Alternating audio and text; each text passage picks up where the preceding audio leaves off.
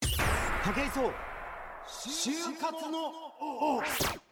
武井壮がお送りしている東京 FM 就活の王でございますが皆さんこうなんて言ったらいいんですかねこう空き時間とかに最近ねスマホゲームみたいなのやってる方すごく多いと思うんですよもう電車乗ってもみんなこうシュッシュッシュッシュッって指動かしてるじゃないですか今日はそのねスマホゲームのこう仕掛け人みたいな方がゲストなんですけれども、えー100万ダウンロードを超えると大ヒットと言われる、まあ、このスマホゲーム業界で、えーパズドラって皆さんご存知ですかねえ、まあ、コマーシャルとかバンバンやってますけどもそのパズドラ、まあ、3500万ダウンロード以上されているということなんですけどもさらにそれ以外のゲームなんかもあこう合わせると、まあ、2000万ダウンロードあるという合わせて5500万以上のダウンロード数を誇る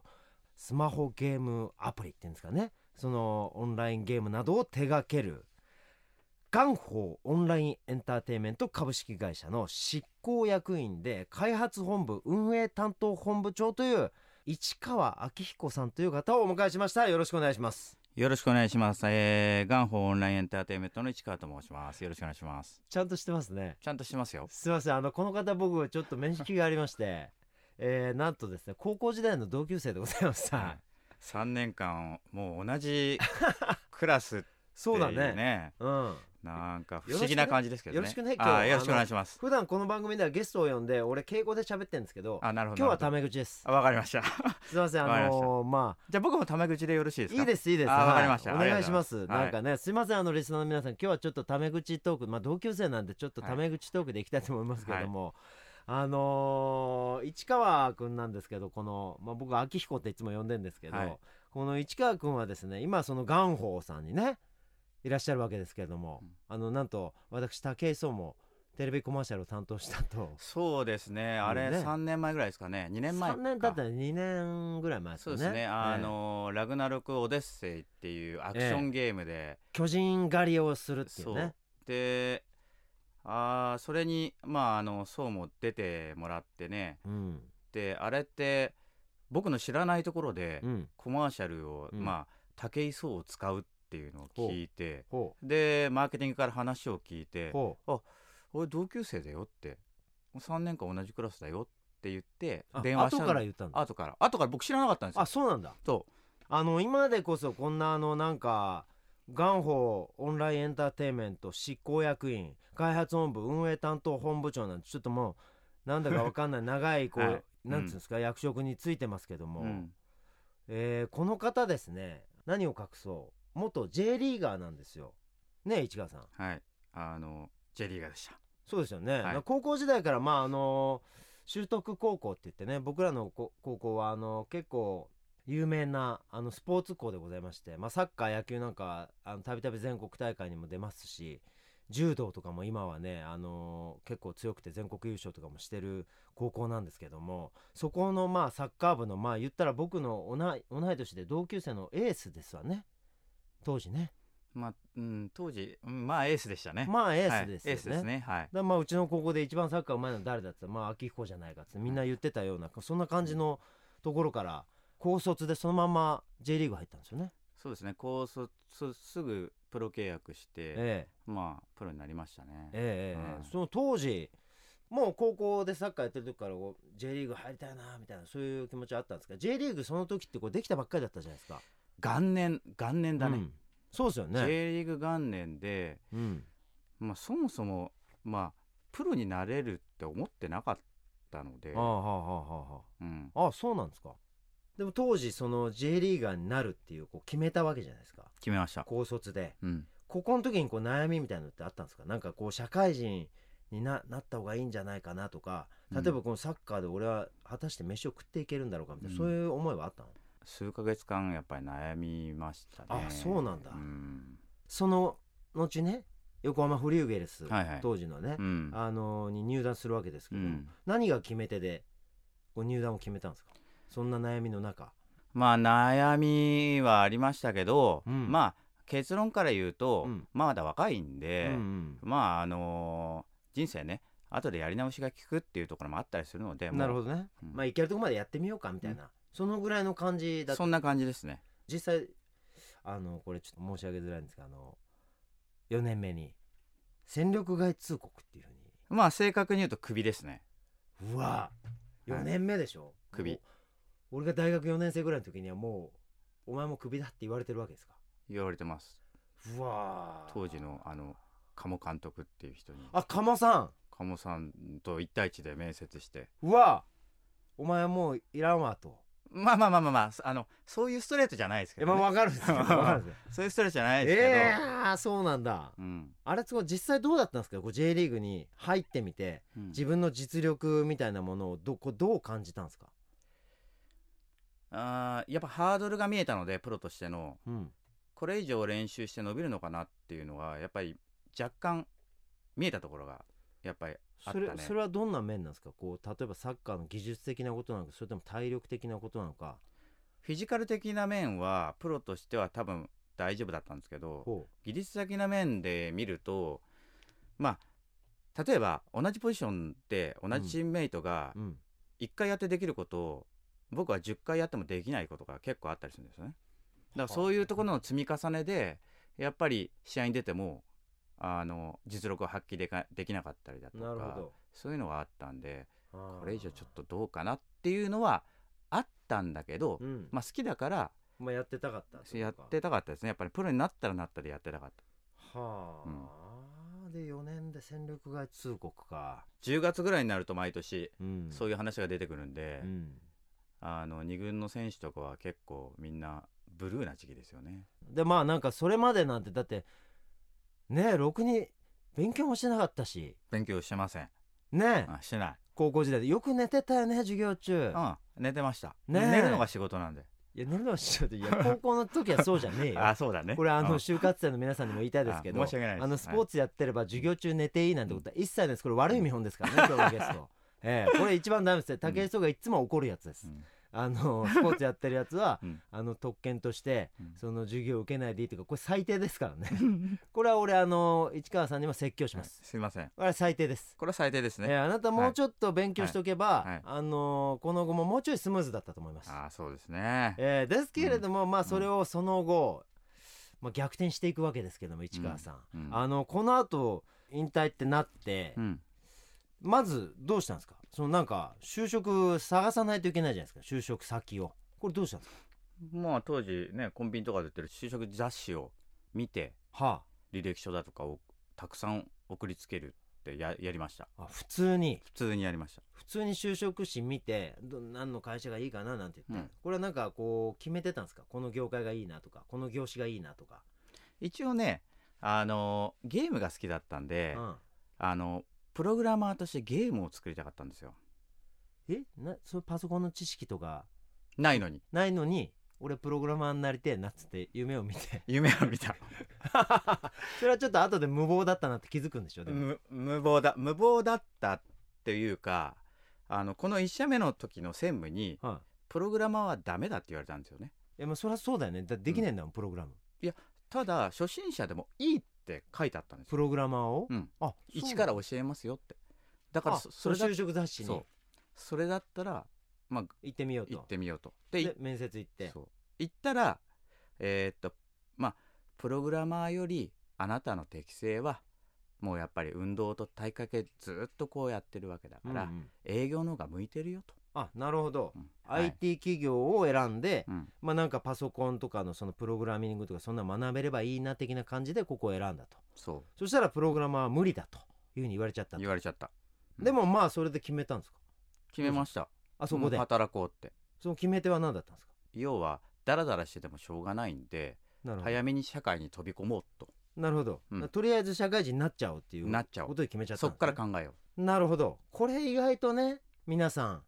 意外とできないことだったりしてるみたいでねなんかみんなこう不安があっていろんなのなんの会社がいいのかなとか自己分析とかつって今よくあの就活生よくやってんですけどその自分のやりたいこととか適性とかそういったものを見極めて会社を選ぶそして本当にやりたいこと俺何なのかみたいなことをすごい悩んでる学生さんとか多くてでもあんまり悩んだ感じじゃないねここね。う悩んでられなかったっていうのがあってあそう社会人になって社会のことをやっぱり学ばなきゃいけないっていうところがあったので、結構逆に焦りみたいなのがあったのかな焦りがあった俺もううんサ焦りがあッっカーたでもう終わっちゃったとやべえまだ社会経験もないし勉強もろくにしてこなかったと出遅れてるみたいな気分だったのかなそうあ焦りがあったうん、でそこに入って、まあ、営業をやるわけですよね、うん営業どうでした、最初の頃はなかなかね数字も思うようにいかなくてうん、家でなんでこ俺もこんなダメなんだろうって一人で泣いたこともありますしあそういやー辛かった全な然ダメだった全然ダメだった最初の頃は最初のほんと1年ぐらいはああそでやっぱり2年目ぐらいから慣れてきてう、うんで結局その営業ってうん物をこう売るというよりかは、うんうんまあそもそも自分を売ってうん認めてもらってうんそっからやっぱりこう商売がやっぱり始まってくっていうのを学んでうん自分を織り込んでからうんまあ提案していくってスタイルに変えたらうんうまく数字が上がるようになりましたね。まあ、人間関係をまずまあそはう気ですねづいて、うんでそこからあのいろんな話聞いていただけるようになって商品の話とかを出していったっていうことなんですかね。そうなるほど。えー、まあその J リーグを引退してそしてあの IT 企業で5年の歳月を費やしたということなんですけどもその後ねあの独立してんですよねそうですおね。仲間と。うん、まあオンラインゲームをね日本で流行らそうとしてそ創業しました、これはどうだったんですかうんまあ、経営的に厳しかったのとオンラインゲームっていうのがなかなかまだ早かったあんまり日本にまだ馴染みなかったってことですなかったかだからちょっと事業が早かったかなこれはどのぐらいの期間でこれ1年ちょっとあ1年ちょっとでもう倒産あらまあでその後またなんかもう一個会社を起こしたみたいな感じになって次は電子番組表っていうねまあよくテレビつけるとねあの番組表出てきますけど、うんそれのビジネスモデルを作った会社をまあ立ち上げましたねはあなるほどこれも1年半で倒産あのうまくいかなかったこれまたですね倒産はいこれちょっと挫折多いね2連発で倒産って結構打ちのめされるんじゃないですか、心的にはやっぱり病みましたねこれねあそううん、あらまあでここで一旦なお仲間とちょっと別れる、まああのお金も資金もね、えー、底をついたので、うん普通の会社に仲間と別れて、まあ就職し就職したでそこで知り合った今度仲間と、うんえーまあ、創業しようっていう話になって、うんこれ人生3度目のうんあの、まあ、モバイルコンテンツの会社を創業するっていうことになりましたね、はいはいはいはそしてこの会社も2年で倒い産して潰すねほんと潰すね会社をそうなんだよねね3回倒産してんだねそんな倒産していいんだなって思うよね なんかね会社っていやダメでしょ いやダメなんだけど、うんダメなんだけどこれ1社目2社目にあのー会社を起こすじゃないですかこの会社を起こした相手っていうのがその最初に就職した会社で出会った友達なんだよねそうだね森下君っていうねうんでこの森下君っていうことを1社目2社目を作ったんだけど倒産しちゃってで7社目その今の会社ですよね元宝この会社を作ったのが森下君もう一回呼ばれて呼ばれてお前もう一回やろうよということですよねそれでこうまず元宝に呼ばれてうんまず何やったんですかまず社長室っていうところにええ配属されて、はいはいまあ、M&A っていう、まあ、企業買収であったりだとおうおうおうおうかあとはまああまりねあの人には言えない、まあ、社長の匿名案件ええビジネス的な、まあ、そのような、まあ、あの内容を、まあ、仕事としてやってましたね。なるほどねうんでそこからでまあその頃の元宝ってどうだったんですか当時の元宝ってもうパズドラとかそんなことはまだなかった時時期ないあの PC オンラインゲームで、はいはいあの事業がうまくいった会社のでなるほこのど当時はまだパソコンのオンラインゲームで経営を立った時代です、あなるほど、うんああれだもうまさにラグナロクだうん、ねなくなくオンラインゲームラグナロクオンラインっていうゲームがなんか出し始めた頃ですよねそうですそれでちょっとあの満喫とかに置いてあるパソコンでそういうゲームをみんなやってたような時期ですよねそうだねあこれなんか懐かしい時期だな、うんでこの辺りに入社してそだんだんこのオンラインゲーム事業みたいなものにこう参入していくとうそうだねいうことなんですね、うん急成長してますねもうね元宝まあスマートフォンのタイトルがまあ本当にうまくいったっていうところがまああったりするのでやっそういぱうパズドラパズドラがやっぱり大きなところですね大きな天気たださっき言った通りやっぱタイミングなんですよ、うんうん、PC オンラインゲームもそのスマホのゲームも独立してねうんやっぱり倒産しちゃったっていうところもやっぱり事業のタイミングっていうところがあったりするのはいではいはいはいそういった意味ではあのガンホーでやってる、まあ、ゲームのタイトルとかっていうのは非常にタイミングがいい時期にタイミングが良かったうん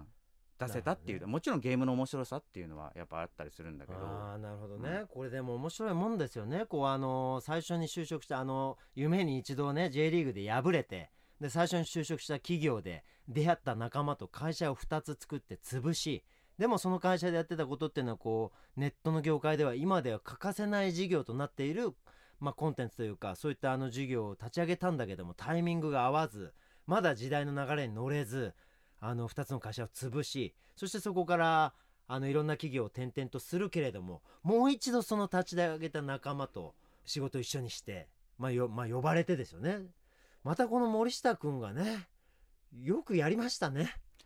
彼はすごいですね、ええ彼も、僕と一緒でやっぱり不屈の闘志を持ってるので、うん、失敗してももう次に次にっていうやっぱり精神力がとにかく前進するうん前進するっていうまあ力がすごく強い人間なのなでるほどね俺もね一回お会いしたことありますもんねあそうだねの一緒にご飯食べましたごよ飯ね、も食べたね元保の森下社長ですけれども、うんうんそれはまあそまあちょっと俺と似てる考え方を持ってるなってすごい思ったことがああ似おてしゃべりしてるうとん似てる考え方がすごい似てるんですよね似て。うんととにかくマイナスなことはあんま考え考ない。えないくよくよしないくよくしないし、うんとにかく、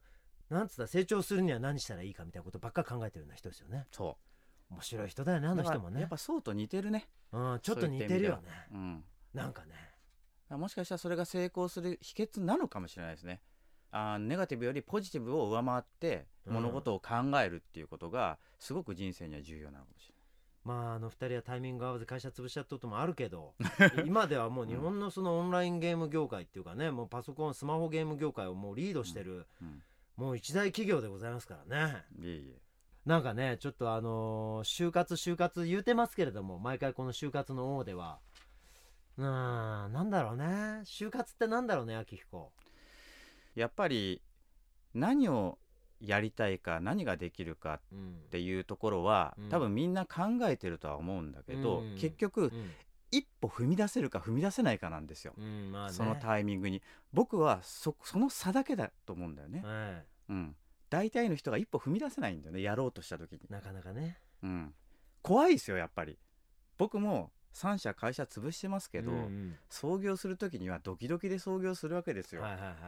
うまくいかなかったら借金か、い食ってけねえかうんどうすんだと、うんそういうやっぱりあのドキドキがあってんやっぱり、あの一歩踏み出せないんですけど、うん僕は今生きてる中でうんやっぱり3社潰してましたけうど、んやっぱり一歩踏み出してうんよかったなとそれはいろんな苦しいこともあったけどいろんな経験ができたから。まあそうですよねそのうん1社目2社目、まあ、3社潰してますけど、うんそれもだって結構森下さん的にも市川的にも2人にとってはすごいいい経験でしょいやもう大きな経験ですそれが今の会社元宝で結構生きてたりするわけじゃないですか完全に生きてるねうんだからこれやっぱね進んで経験するってことはプラスになるんだろうねどんな結果になってもね、倒産っていう結果でもまあ分かんないけどねうんマイナスになっちゃう人もいるかもしれないけど、まあまあちょっとマイナスでなかなか考えないっていうことですよね考えちゃうんだけど、うん僕もマイナやっスになぱたり、結果もねう、ん落ち込みますよやっぱりうん落ち込んでても何も生まれないっっていうのが後で分かったんですよいろいろ、なるほどねうん、もう何回も何回もうちの番組では言ってることですけど、まあ、今市川さんからも出てきましたけどやっぱいろんな人から同じ言葉が出てくるっていうのはやっぱこれ真理ですよ。一歩踏み出しなさいと、まあ、私もいつも言ってますけれども、まあ、ゲストに来てくださる、あのー成功者の皆様就活勝ち組の皆様は皆さんとりあえず一歩踏み出してみたとでその先で成功する道をこうとにかく掴み取る力が強いんだなっていうのがね俺すごく感じることなんですけどね。成功の定義っていうのがちょっと難しいけどうね、ん、まあそれはいろいろな人のね、やっぱそうの人生もそうだけどうん、やっぱり不屈の闘志でねやっぱりポジティブに一歩踏み出すっていうことをしてるわけだからそうね、やっぱり掴んだっていうところもあるし、え僕は何を掴んだかとかちょっとわからないですけど、ええでももうとにかくポジティブに考えてえ、うん、一歩踏み出すってことをすればうん必ず自分の目標だとかっていうところにつながるよっていう、なるほどね、うんそれをもって就活生のメッセージとさせてよろしいでしょうか。はいありがございいと思いますありがとうございます。はいまあ J リーガーを経て、えー、3つの会社を潰しそれでも普通の投資を持って、えー今のガンホーエンターテインメントをねあのー何でしたっけ肩書きもう長くて俺もう覚えてないですけれども、えーはい、執行役員、はい開発本部、はい運営担当本部長なんていうね、肩書きを手にした私の、まあ、盟友でもございます、市川貴彦さんに今日はゲストにお越しいただきました、大変ありがとうございましたありがとうございましたまた会いましょうはいよろしくお願いします武井壮就活の東京 FM 武井壮の就活の王そろそろ時間になりました早いもんですねえっとね今日同級生が来ちゃったんでちょっとなんかプライベートみたいなトークになっちゃいましたけどすいませんねなんかねうまくできなくてでもまあ番組では皆様からのメッセージをお待ちしております引き続き番組ホームページの、えーメールフォームからあの皆さんのご意見ご感想など、えー何でもねお待ちしてますんでバンバン送ってくださいということで東京 FM 就活のお相手は武井壮でしたまた来週会いましょう就活生の皆さん就職活動は進んでいますか